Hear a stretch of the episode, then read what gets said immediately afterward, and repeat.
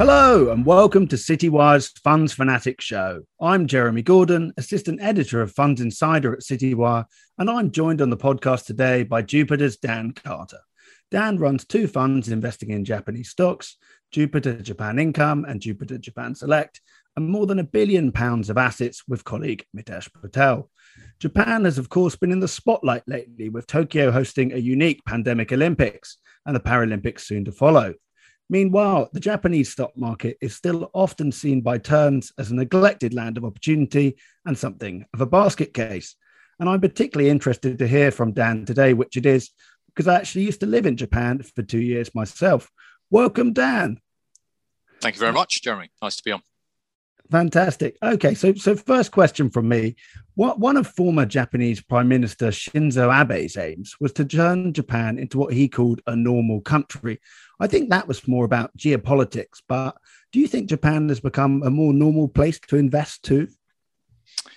Yeah, I mean, I think we've got to be slightly careful to to define what we're comparing Japan to and what we mean by normal really. I mean, I think if if you if you showed the investment landscape as it is now globally to anybody who is investing anywhere in the world before the global financial crisis, I, I don't think they would think very much about it was normal anyway. So we, have got to be a little bit careful about that. But but but I know what you mean. I know what you mean. I think that there are there are some peculiarities or some distinctive features about Japanese equity market and, and investing in Japan, which which remain. But but in some ways, Japan has become a little bit more like some Western markets. So I think you know one way in which people often talk about this is with respect to corporate governance and uh, and the, essentially the relationship between companies and shareholders. So I think that has kind of normalized in the sense that it's become a little bit more like global best practice, or at least it's on that sort of journey. So I think the answer is the answer is is is basically yes, but but there are still some pretty peculiar things about investing in Japan that, that do make it quite a, a distinctive and we think quite interesting place to be. Okay, thanks, Dan. Well, I'm sure we can get on to some of those, but first, uh, a, a word on the Olympic Games the, the Olympics are, are, much more about symbolism rather than having any you know re- real effect on a, a, country's economy. But maybe it is also a natural point to check in. What's the coronavirus situation like in Japan at the moment, and is its economic recovery stalling? Yeah, so, so, so again, it, it, kind of really depends how you what you're comparing it to and, and how you define these things. So the headlines will tell you that it's a disaster. The headlines will tell you that you know, uh, greater swathes of Japan are being put into, um, uh, you know, a situation of national emergency. Um, and you know, we all watch the Olympics with with no spectators in the stands, etc. And in terms of you know more positive cases coming through and the delta variant sort of really ripping through the country as it is ripping through the rest of the world and certainly through asia you know th- that is true that is true so so so I d- I don't want to sort of sugarcoat this at all um, that is all happening. And one of the reasons why that's happening is because the the vaccination program in Japan is, is, is now not slow, as in the rate of uptake is not low, but, but it started off very slowly. So actually, it's kind of retarded. Really, it's it's just been held back a little bit. So that's not great. That's all the negative stuff. But, but actually, you know, again, when all of this is settled, and we look back at Japan versus other you know, other countries, other regions, you know, even other major markets, I think Japan will look rather better than the headlines are suggesting now. So if you look at the number of, of, fatalities that are attributed to COVID since the pandemic began in Japan, we're just over 15,000 at the moment. Um, and of course, that number's climbing all of the time. But this is a population of 120 million people. It's also extremely aged. So, you know, compare that to the UK and the situation we're in with, you know, I think more than 120,000 people have lost their lives to COVID and a, and a younger and smaller population. Um, Japan doesn't look too bad, right? Japan doesn't look too bad. So, so it's yeah, it's it's pretty it's pretty nuanced. It's a bit worrying, and it is stalling the recovery a bit. Again, Japan just feels like it's been held back by by the the vaccination issue. Um, but again, you know, when this is all done and dusted, and well, who knows when that's going to be and the extent to which that's going to be. But but when we look back on this, I, I think Japan will actually come out of it okay, and it'll be timing issues which we will um, which we'll be attributing you know various rates of recovery to. Okay, thank, thanks, Dan. One other Olympics related thing I did want to ask about was Japan has been or, or had been enjoying a bit of a tourism surge in recent years. Now, I know you do have some property investments in the portfolio. I, I don't know if that's something you, have been playing, but I mean, what, what do you think about that theme? Yeah, you're right. Japan had been enjoying a, a tourism surge, and you know, as you said in the intro, you've you've been to Japan. You spent some considerable time there, and I've, I've, I've been to Japan plenty of times, and and it's a fantastic place to visit, and, and I think that more tourists, you know, should go. And, and this was coming from a very very low base, but Japan was growing the number of tourists it was welcoming, um, you know, very considerably on a year on year basis, and it was a it was a, a government scheme as well. It was a it was a priority for the government to get more people to come to Japan and um, and enjoy everything that it has to offer, and clearly stimulate the economy a bit while they're there. But but it was you know I think it was kind of pushing on an open door because Japan's got a lot a lot to offer. The, the pandemic has clearly derailed that. You're absolutely right. Um, you know it, it's essentially impossible to visit Japan at the moment. Um, but again, we, you know, we, we do hope that that's temporary, and and the you know the factors which were bringing more and more visitors to Japan, I think are, are pretty persistent. One is what Japan offers, and I don't think that's going to change. I mean, it's a you know fantastic culture and great cuisine and welcoming people and all of that sort of stuff, culture service. So lots of things to to like about Japan, and also you know when we consider where those people were coming from I mean, they were coming from all over the world, but they were sort of disproportionately coming from the rest of Asia, mm. and in mm. particular from China.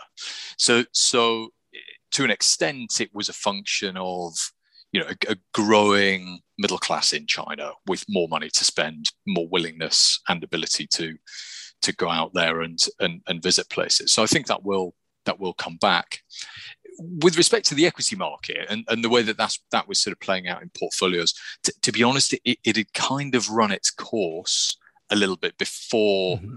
You know, before the Olympics, really, that was something that was very, very meaningful as a actually fairly short-term driver of specific stock returns in I'm thinking kind of 2015, 2016, maybe that sort of era.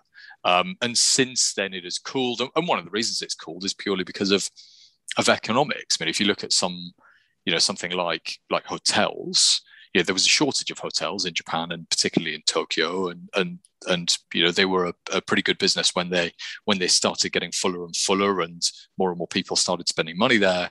But then, of course, what happens is that drags in capital, and you've had an awful lot of new hotels developed, and and old hotels knocked down, and new ones built in their place yeah. in Japan. So you've had a you've had a supply increase as well. So um, so in terms of actually playing that out in portfolios, it hasn't really been hugely meaningful for the last couple of years. Um, but but it, but in general, it should be a supportive factor, bringing a little bit more, a little bit more more consumption sort of verve to to the to the country as people do start coming back. Okay, thank, thanks very much, Dan. So let, let's turn a bit more closely to the, the funds that you and Mitesh manage. Um, how, how long have you been running them and what's the basic approach? Yeah, so I uh, started at Jupiter in 2008 um, and then took over responsibility for running uh, both of the, the Japan funds in 2016. Prior to that, I'd been running one of them since 2013. Mitesh joined me in 2016 as well, and we, we run the funds on a very collaborative basis. The, these funds are, as you will guess, they're Japanese equity funds, but they're funds that are, are, are generating returns in excess of the overall market by combining two factors which pull in different directions. That is what we're trying to do. So these funds both have, and they are identical, by the way, on a line by line basis, they're identical to one another. Yeah. Um, that they have dual premium of of dividend yield, so higher dividend yield than the than the benchmark, than the market average, uh, but also higher or faster underlying earnings growth than the average. And the point here really is that, that that we are trying to be core. We are trying to be somewhere in the middle. We do have these biases, but we're not an extreme growth at any price fund. We're not a deep value fund. We are sitting somewhere in the middle. And if you're in the middle, what you're not doing is you're not selling a particular style and giving your clients as much of it as you possibly can. What, what you must be doing, we think, is finding pockets of inefficiency in the market and exploiting them to the benefit of your clients. So that's what we're trying to do. And the way that we do that is the framework that I just talked about. Because in a perfectly efficient market, you'd get a really good trade off between growth and income. You wouldn't be able to put together a portfolio which is both higher yielding and faster growing than the market average. It, it, it just wouldn't be possible. Um, but the fact that we can do suggests to us that we're we are getting more out of the market than it wants to give us, and therefore sowing the seeds of of uh, positive investment performance. So that's really what we're trying to do. Yeah. Um, and you know, the the different stocks that we have uh, all play into that. They all play different roles, and and you know, pulling the fund in in those those general directions that we want it to go. But but the overall thesis is you know we want to outperform the market on the inputs. We want to get more of those good things in the fund. Um, than uh, than the market average. And if we do, then we'll get more of the good stuff out. We'll get more of the that total return investment performance. Yeah, can you share with us any any recent buys that sort of encapsulate what you're looking for, or any any holdings which really show those themes working through? Yeah, so as I said, we try and do this all the way across the portfolio. So you know, if you can imagine, if you want a fund which has uh, premium yields and premium growth, obviously you can try and find businesses that have both a premium yield and premium growth you know in that in that particular individual company. Uh, and we do that you know we do that if you look at companies like we've got a, an online mortgage broker which is a very disruptive business in the financial sector called aruhi that that's a business that is both growing faster than the average, um, but it's also on a, know, a super premium yield as well. And there are reasons for that, of course. The reasons are, you know, people just instinctively don't like anything to do with housing in Japan, for example, right. and, and, and other things as well. But but so there's always a reason why we end up with these situations in those particular stocks.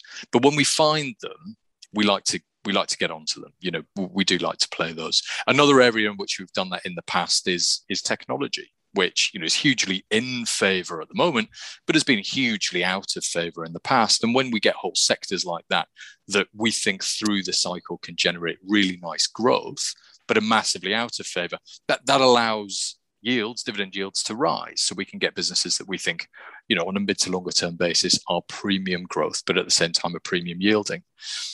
That said, there's not a population of companies in Japan which is sufficiently large to sustain a whole portfolio where you have both premium yield and premium growth in the same stock or in the same, same company. So what we've got to do therefore is we've got to look at other other ends of the yield spectrum, right? We've got to look mm-hmm. at, at higher yielding companies that you would expect to have no or very, very limited growth, and for which actually there is much more meaningful growth th- than you would expect. So a company like Roland, for example. So Roland, I don't know if you're or any of the listeners are, are, are musicians, but you know the electronic musical instrument company makes right, of course. Um, yeah, makes makes keyboards and and electric pianos and electric drums and also Boss effects pedals for for electric guitars, things like that.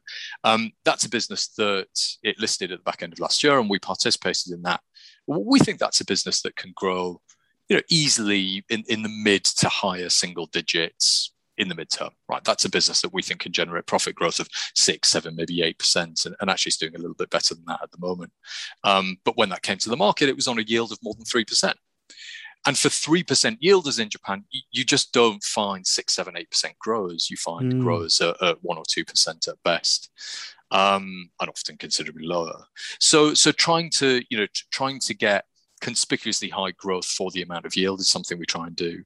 And then the other thing that we try and do is try and find businesses which have you know, conspicuously high yield for the amount of growth, you know, even if the amount of, of yield is not in and of itself really, really high. So again, if we can find businesses that are growing, you know, not five, six, seven percent, but are growing on a mid-teens number, mid-teens percentage, something like that, then we're we're going to be looking to we're going to be looking to, to, to buy those when their yields are higher than you'd think, i.e., the, high, the, the yields should be more or less zero, and they're not. They're one, one and a half percent, something like that.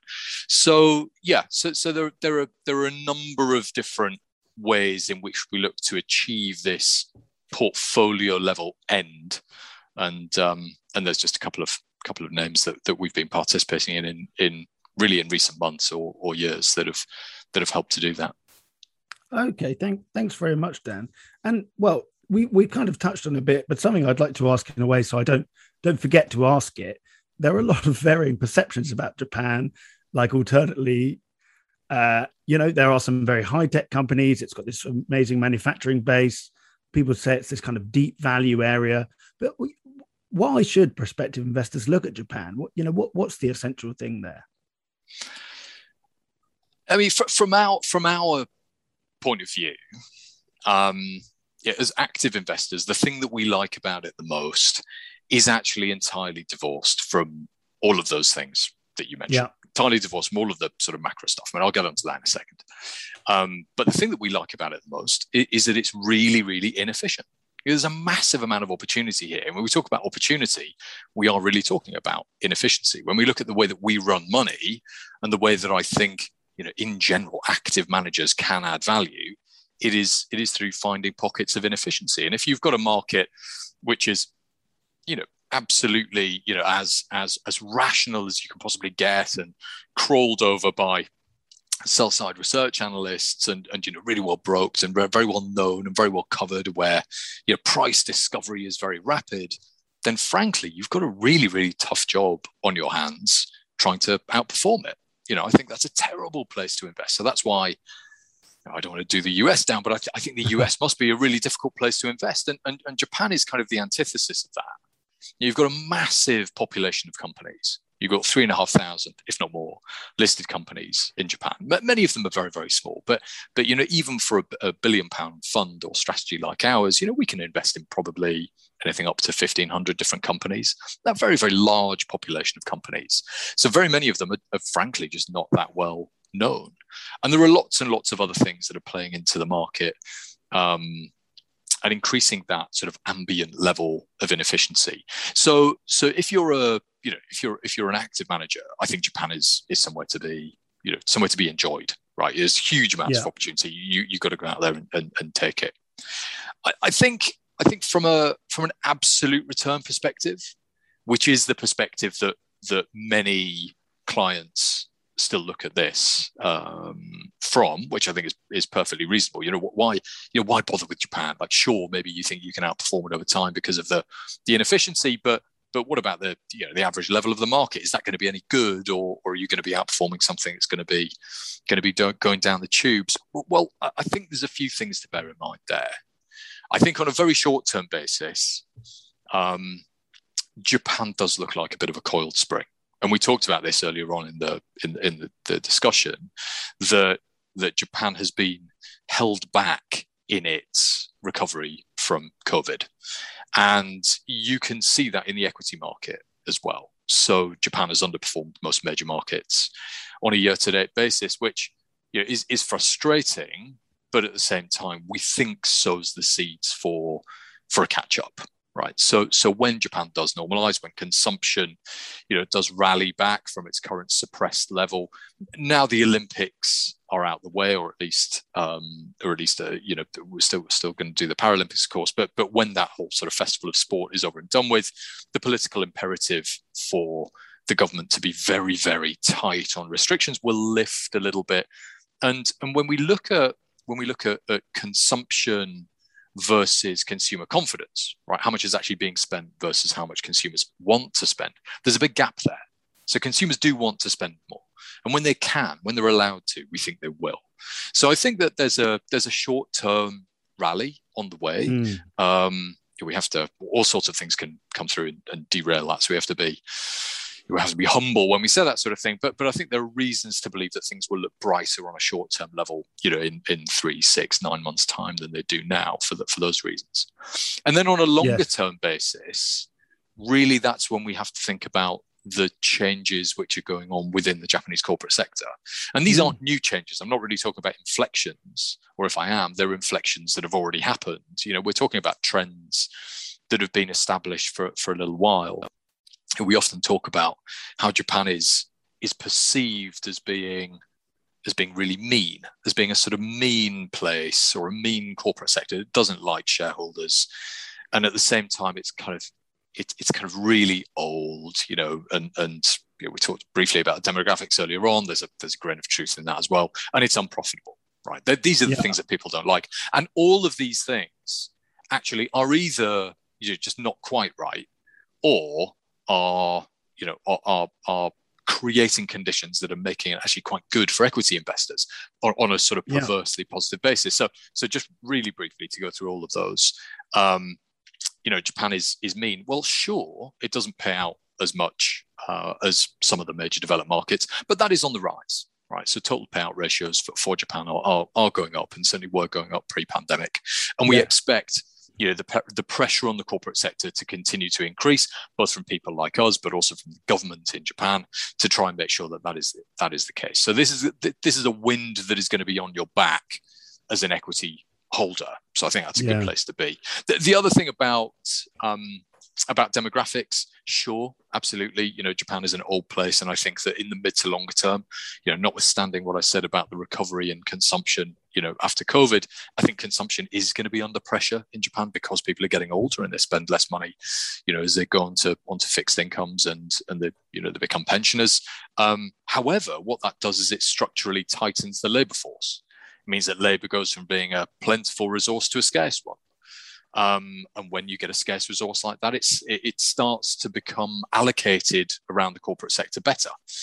So that pushes profitability up, right? It seems odd. It seems like a perverse, you know, bad news is good news, sort of slightly Orwellian sort of way of looking at it. But but I think it's true, and it's certainly been true over the last few years that that's forced the corporate sector to become more profitable, uh, and that plays into the to the last point that I made that Japan is coming from a relatively unprofitable position. If you look at, at, at Japanese profitability versus other major developed markets, it is low, but it's going up, structurally going up. So again, these are all these are all all trends, sort of mega trends, multi-year mega trends. Yes. And you can you can have them if you want. You know, if you invest in Japan, you can have these. That's not to say there aren't other issues, um, but those mega trends I think are pretty powerful, and therefore, yeah, I think I think people should be interested in Japan. Okay, thanks very much, Dan. And on the point about returns to shareholders, uh, you know, compared to some other markets, companies have been more more reluctant to raise their dividends or, or improve returns through share buybacks. But as you say, that that is a trend where we're seeing movement. Are, are there any examples in the portfolio where you know companies have started to return a lot more to shareholders? Yeah, we we've seen we've seen a number of these. Um, we've seen a number of them. I mean, a, a couple that I, I'd particularly mention are coming from a relatively low base. Yeah. So, you know, we have a, a position in a uh, an electronic connector company called Iriso Electronics, and and that, you know, several years ago, a handful of years ago, when we when we initially took the position, had a had a payout ratio which was very very low. It was in the teens. It was unjustifiably low. And this is a business that, quite frankly, you know, it didn't hate shareholders at all. It had just made an enormous amount of money. It had gone through a period of profitability, which was you know, very pleasurable for them to go through, I'm sure, but but it sort of caught them by surprise. You know, the the emergence of electric vehicles, the increase in the electronic content of um, of cars, you know, had yeah. meant that there was a demand boom for, for what they did, and, and more and more profits poured into into that that company, and they were just pretty old fashioned, and they had a, a relatively fixed um, dividend policy, which meant that their payout ratio went down and down and down, and their cash position went up and up and up. And we engaged with that business uh, an right. awful lot. Um, and this is something we do continually, actually, where we think that there are businesses which um, which should be paying out more to shareholders. We will be engaging with them to try and, and get them to do so. But but to do that, you need to do it in a a non-cynical fashion right? I mean, if you're if you're a shareholder and you're just going and being and getting your begging bowl out and and and totally ignoring all stakeholders, all other stakeholders, that, then I think that there is a risk that you get dismissed, certainly in Japan. So, so an argument, and I think it's often a, a, legitimate argument, needs to be made that this is the best thing for the business to be to be run on a more efficient basis, you know, from the perspective of of capital. Um, so we did that there, uh, and they have increased their their payout ratio meaningfully. Uh, another one, actually a very similar story, is is a company called Hazama Ando, and, and that's that narrative is sort of emboldened a little bit because you know we are not the only um, the only shareholder that is doing that, and yeah. and Hazama Ando has become has become really a target for a handful of activist investors. We don't consider ourselves activists, by the way. We are highly engaged, very active investors. But I don't I don't think we're activist investors. We're not specifically seeking out these kinds of names throughout the whole of the portfolio and, and, and using this as the as the core reason for why we think we're going to outperform in the way that activists do. But but we are very, very engaged and other people are starting to try and urge companies to move in this same direction. So again, the same sort of story with Hazama Ando. I mean, they've they, they started off with a very very low payout ratio, and they've they've come to have a kind of normal payout ratio, which again isn't enough. Doesn't mean that we stop. Um, and they can do an awful lot more because again they've got huge huge cash on the balance sheet, which is you know is not rare in Japan, um, but they can and, and, and we hope will do will do more. Yeah. Okay. Thanks very much, Dan. Before before we move on to maybe talk about uh, a few more companies in the portfolio in depth. Uh, I just wanted wanted to ask, uh, you know, h- how you got got into managing Japanese equities in the first place, because I think, like me, you you have a bit of an affinity with Japan. Uh, yeah, it looks a bit odd, doesn't it? It, it does look a bit odd. It does seem like a strange thing, strange thing to to dedicate one's career to. But I, I think, like a lot of these things, it really depends upon upon both motivation and opportunity. So the mm. first thing on, on on opportunity is, you know, I started my career um, at a fund management house in Scotland, which which had a pretty well established and quite interesting Japanese equity team. Mm. Um, I, I, actually started my career doing UK equity, large cap UK equities.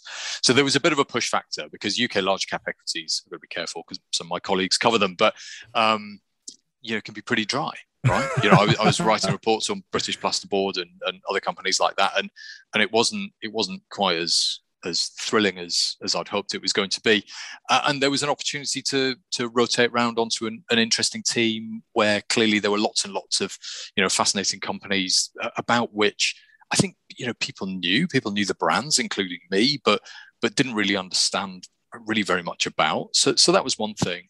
Um, but then the, the you know the the motivation um, I think you can look back and there's there's almost always some sort of you know personal hinterland um, that that skews the probabilities of moving one way or another. And, and for for Japan, it's often you know manga or anime or something like that. Mm. People are really into that, or, or it's martial arts, right? People are dead into martial arts, and that drags them towards Japan. And my, my yeah. sport is judo, right? Judo is the thing that that I've spent you know a significant chunk of my life um, spending way way too much time for for far too little return doing. Um, but I do I do love it, and I've loved it for a very long time. So so that always made Japan a really interesting place for me. I, I had some degree of uh, cultural affiliation or, or, interest at the very least. So so so when it when it when it came around that, that I had the opportunity to essentially choose, you know, which market that I want to go and experience next, you know, Japan was one that I really wanted to to go and try. And then having done it, again, it's it's just the it's just it's the the diversity of companies that you can invest in and look at and, and the extent to which you can really get ahead of it and you can you can know more about it than other people in a relatively short period of time. You know, that's a that's a, a really thrilling thing for somebody who's relatively new to the yeah. to the to the game to be able to do. And in Japan, you can you can do that. Yeah, well, well thanks, Dan. That's a very very interesting backstory. Um, so, kind of well, co- coming back onto the fund and what you've been doing more recently, um, you know, I think we should point out the fund's performance has been been strong in the last five years uh, to the end of July, returned about 61% versus 44% for the TOPIX, TOPIX, which is kind of Japanese equivalent of the FTSE All Share. And you mentioned your process of looking for these inefficiencies, and uh, the tech sector had been been one place where, where you'd found a lot of that. Uh, I think that's probably not the case today. Valuations have gone up a lot. Has has that been forcing you to be more creative in general? Yes, it has. Yes, it has. Uh, I think we've had to be really creative, especially over the last couple of years, because you're right. The tech sector is a great example of this, but it's not the only example. You know, there are lots of other, there are lots of other, you know, long runway, high quality investment themes and high quality businesses, which are, you know, utterly crawled all over by foreign investors, quite frankly, right. and foreign investors, you know, essentially, you know, are are, are the determinants of, of price in the Japanese equity market. So so when they get excited, that really does push up push up valuations. Um, so you're right. As it has happened, we we've had to become much more creative. And we've been creative typically within themes rather than outside of themes. Um, so a good example of that. I mean, you know, you, you, you mentioned tech, and and we do have a lower weighting to tech than we have in the past. Yeah. Um, but but even you know even even before lowering that weighting we were rotating considerably between positions so so one of the best performing positions that we have had in the portfolio over the last handful of years is a company called Lasertec which essentially you know we bought as a small cap and sold as a large cap which is exactly the journey you want to go on as a as an investor um, this is a company which manufactures inspection devices for uh, mask blanks and patterned masks. Those essentially the, the, the negatives which are used for printing chips onto silicon. Um, and we're no longer shareholders of that. You know, that's something that that really we thought became egregiously priced and expectations were running away with it, even though our expectations for it were still you know were pretty spectacular those that were implied by the market yeah. were even more spectacular so within that theme you know we looked around and, and found other businesses that we thought were were were exposed to the same sort of commercial opportunities and that's really all we're talking about when, when we talk about themes is commercial opportunities you know if, if, if it's good for one company, it's often good for a number of companies. And one of the businesses that we found that was kind of similar to Lasertec is a business called JEOL which makes okay. multi-beam mask writers. So it's a it's it's it's an oligopolist in the manufacture of, of multi-beam mask writers, and these are the the pieces of equipment which are used to pattern those masks that Lasertec tests. So when generating um, you know, when generating those essentially those negatives, it's um, you know it's it's it's equipment made by JEOL which is used to do that, and and this wasn't really very well covered because it's buried relatively deep in a in a microscope business. But but by you know going through the market with a pretty fine tooth comb, you know, we were able to find that business.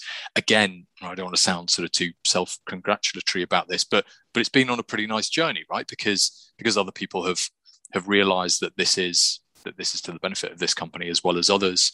So so I think on on tech, I, I don't want to suggest that we're entirely at the end of the line. But yeah, but the fact that we have reduced our weighting there d- does suggest, I think, that we've had quite a number of iterations within that sector of creativity. You know, trying to be more creative, more creative, more creative, more niche, more niche, more niche.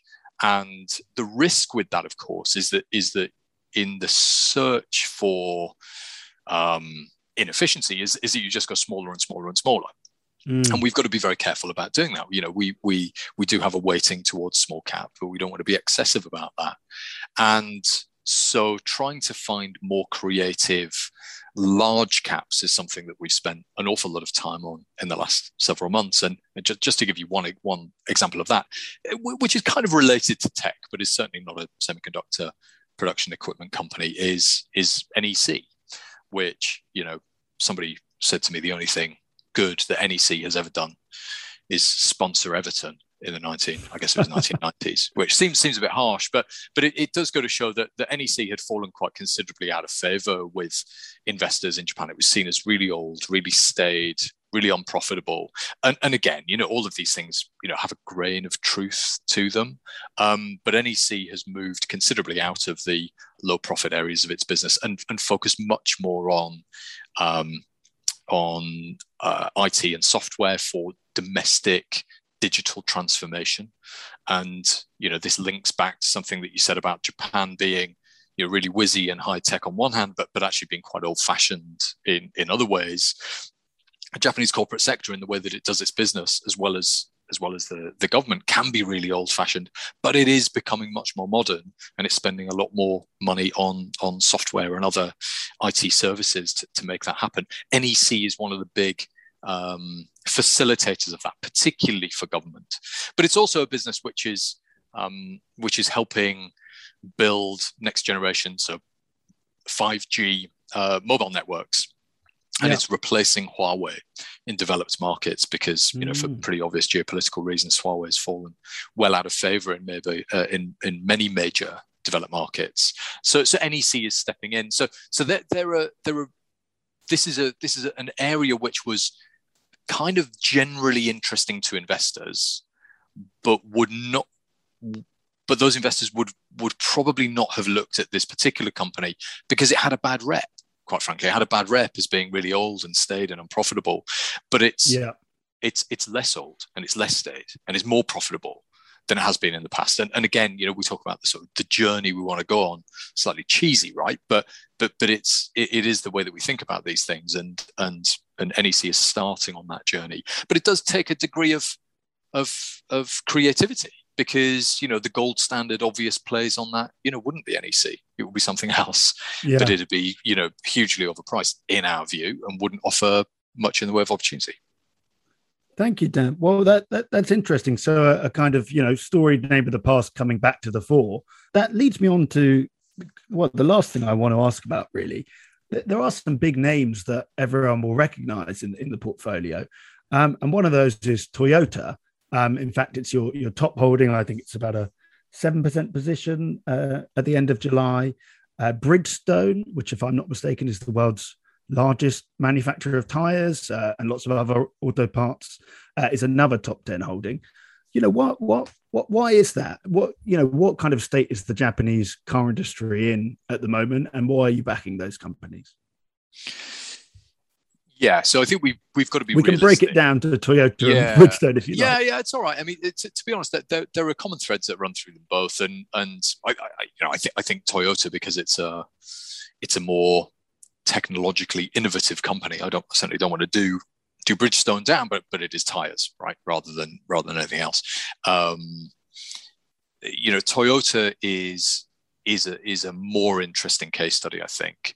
When we mm-hmm. look at when we look at global autos, you know, as I said, we've got to be realistic. I think it's a I think it's a sort of hail mary to to really expect global auto volumes to grow very meaningfully from here so what we need to do is we need to find businesses within that that are going to be you know that are going to survive that are going to succeed that are going to grow share that are going to potentially redefine what is meant by mobility um, because the nature of travel and traveling relatively short distances and traveling on a sort of personal basis you know, we now think of jumping in our car and driving somewhere you know, if we're in the middle of a city, we might think of jumping in a taxi or an Uber or something like that.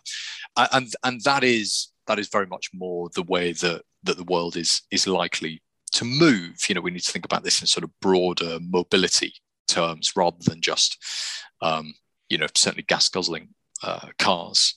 And Toyota has doesn't has has a kind of a PR problem. You know, it's a very big business, and it is a you know it's got a storied history and and all of the rest of it. And it is venerable in very many different ways, um, and for that it can be overlooked. It can be presumed to be you know staid and and and the, the antithesis of innovation, and that it has you know a huge amount of of um, vested interest in maintaining the status quo. We would argue that the opposite is true. Actually, if we look at the contribution that Toyota has made over the last 20 years to a transition to a lower carbon economy. And I'm not sure we were using exactly those terms, you know, 20 years ago, but but that is essentially what, yeah. what happened when, you know, when the Prius was launched. Um, you know, the number of, of Priuses and, and other um, Toyota branded hybrid vehicles that have been sold over that period, I think means that we can say that Toyota has done arguably more than perhaps any other company, and, and certainly as much as most other companies, to try and ameliorate some of those growing um, environmental problems that you know we are now absolutely front and center. We think about a lot, but Toyota's been thinking about for some time. Mm. It, it, gets criticized for that almost for that, right? Because it's been successful in in hybrids. The, the presumption is that that the move away from hybrids will be um, will be suppressed or, or will be you know will be dragged back by Toyota. We we think that's not the case. Actually, we think that Toyota has has very good technology in in batteries. Um, you know, they're doing a lot of work on solid state batteries, which will make um, make batteries for EVs safer and, and easier and better to use. Um, it's also done an enormous amount of R and D uh, in hydrogen, yeah. which you know a few years ago when when Toyota was talking about the Mirai, so Mirai is is Japanese for for future. Mm-hmm. The, the Mirai uh, model, you know, Toyota was a bit of a laughing stock, right? People thought that it was crazy, um, but actually now much less so. And and hydrogen is being seen as a more likely, um, a more likely, plausible longer term part of the propulsion mix, if that makes sense. So I think I think you know when we're investing in these sectors where domestic growth is very likely to be minimal, global growth even might well be minimal, then we have to look for innovation and where share yeah. can be taken. And, and, that's really where Toyota stands out. I, th- I, think it is in a really good is in a really good position. Of course, you know there are there are short term issues that Toyota and, and, all other companies you know have to go through. Um, you know whether that's you know chip shortage or um, other supply issues coming from from coronavirus pandemic in in Southeast Asia, etc. You know, th- those sorts of things are, you know, pardon the pun, they are they are sort of speed bumps, right? They're bumps in the road. Mm-hmm. But but Toyota is really really well placed to to go through them, get on past them, and and really sort of prosper. So so yeah, there there, there are big names in the portfolio, but there's always a, a, a mid to longer term reason why we think that that that company will not only be still standing, but will actually be strengthening through the cycle rather than weakening. Well, thank, thanks very much, Dan. That, that that's very interesting. Um, you know that that also seems to encapsulate quite a lot of what we've we've talked through today. So maybe, maybe it's a good point to uh, wrap things up. Um, so yeah, th- Dan, thank you very much again for joining me. Uh, it was a pleasure to talk to you and really interesting to learn more about your pro- approach and investing in Japan. Thanks a lot. I appreciate and, the opportunity. Uh, thank you. And the final thing to add from me is thank you very much for listening today. Please join us again soon for more Funds Fanatic Show podcasts.